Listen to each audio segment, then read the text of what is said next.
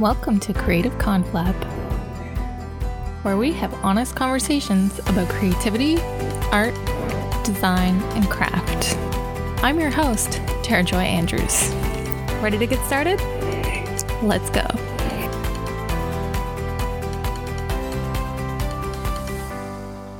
Hello, everybody. Welcome to episode 12 of Creative Conflab. This episode is going to be another solo episode today. Uh, we're in the dog days of summer now. Cold drinks, popsicles, beach days, hiking, camping, biking, exploring provincial parks and state parks. That's that's what our days are all about right now. Um, I grew up going camping each summer with my family. We'd spend long afternoons at a beach, along a lake, swimming, and just relaxing. Then we'd have campfires with music, stories, and learn about the stars. When we were older, we would tell ghost stories or hear about our parents' younger years and their camping adventures, the time they put up a tent in a hurricane, or some other misadventure or some other hysterical story that would allow us to get to know them a little better and be able to laugh at them and the circumstances that they had gone through. Uh, for me, summer was about exploration, adventure, and enjoying nature. Staring up at the stars in a field full of fireflies is one of my favorite memories. When I could hear the crickets and frogs sing as I just sat and took it all in, enjoying the moment on those warm summer nights when you never wanted to go to sleep because it just felt so amazing to be outside. So, my question is what were your summers like? And what has your summer been like this year? Because I hope you've had moments to explore and have your own adventures and be able to really enjoy moments, even though times are really tough and it's a struggle. It's important to still take some time to enjoy those moments of joy and contentment whenever we can and however we can, whatever that means to you. And this episode, I'd like to talk a little bit about creative communities. Um, I'm a part of several communities um, for my work that I do, um, for networking, for business. I'm part of communities. My personal friends are a community for me.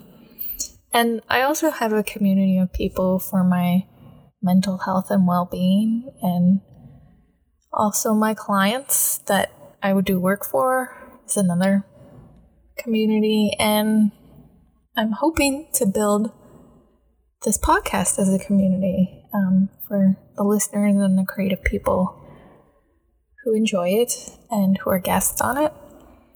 And sp- sprinkled through all of those individual communities are people who identify as creative in whatever way that means. Maybe they're creative in marketing, creative in sales, creative in business, um, innovating and reinventing what they do and how they do it. Not necessarily just creative artistically. And having people to look up to and motivate me has always been really important to me. And there are several people that act as mentors to me who don't even know they're helping me. I follow them on Instagram, I tweet to them on Twitter, um, I watch their amazing videos on YouTube, and they make me want to do more. Um, they inspire me, they teach me technical ways of solving creative challenges, and they also make me want to do more creative work and create more and keep getting better and keep growing creatively to help evolve my business and myself. So, another question I have for you is Do you have mentors that you look up to? And do you interact with them? Do you um, sort of watch them and follow them, but kind of get that imposter syndrome when you want to reach out and say thank you? Um, and I'd like to encourage you to let them know how they impact you and let them know how they encourage you. Because when people do that, it makes them share more and it makes them want to do more. So it's a beautiful circle of growing and teaching that ends up happening. And it actually happened to me recently where I thought all of my content that I've been putting out there, not everybody always likes it um, or comments on it. Sometimes I put a tweet out and there's nothing, which happens to everybody. But I got a reminder through someone that someone had mentioned they look up to me. And I had never gotten that feedback directly, but just getting it through another person really made an impact and helped me want to continue what I'm doing and putting my work out there, trying to encourage more people, just being honest about how I feel and how I'm approaching things and how I do things, helping teach my process um, of resilience and creative confidence. So, thank you to those people who have said to me how much they appreciate what I'm doing and how I'm doing it. And also, thank you to everyone who maybe doesn't feel they're ready to say thank you or don't know how to say thank you. Just thank you for listening. Thank you for taking in the content. Thank you. Just a bunch of gratitude your way. So, another thing I'd like to share is that part of creative community, there are creative businesses, especially where I live in Halifax. There's many creative businesses. And I had an amazing experience this week that I need to share. So, Sparkles and Sawdust is a tiny but mighty creative studio on Ar- Argyle Street in downtown Halifax. And they had a sketching workshop that I went to, and I didn't realize how much I needed it until I went and spent the two hours with these amazing people. Um, and just realized afterwards how much better I felt and how amazing it was to have that experience. So going in, I felt very safe. Um, the supplies were set up before we got there. There was hand sanitizer provided. Um, the the people working there were either wearing masks or were behind a barrier and didn't ever come close to you, so it was very safe. The participants never were closer than six six feet apart, and our stations had a plastic barrier so that as we were doing our sketching and our work, we were very safe, but we were still able to interact and connect um, as we were doing our sketches and as we were just enjoying each other's company. So it was an amazing night. Jacqueline, the owner, ran the workshop, and the entire evening, as I've just explained, was delightful.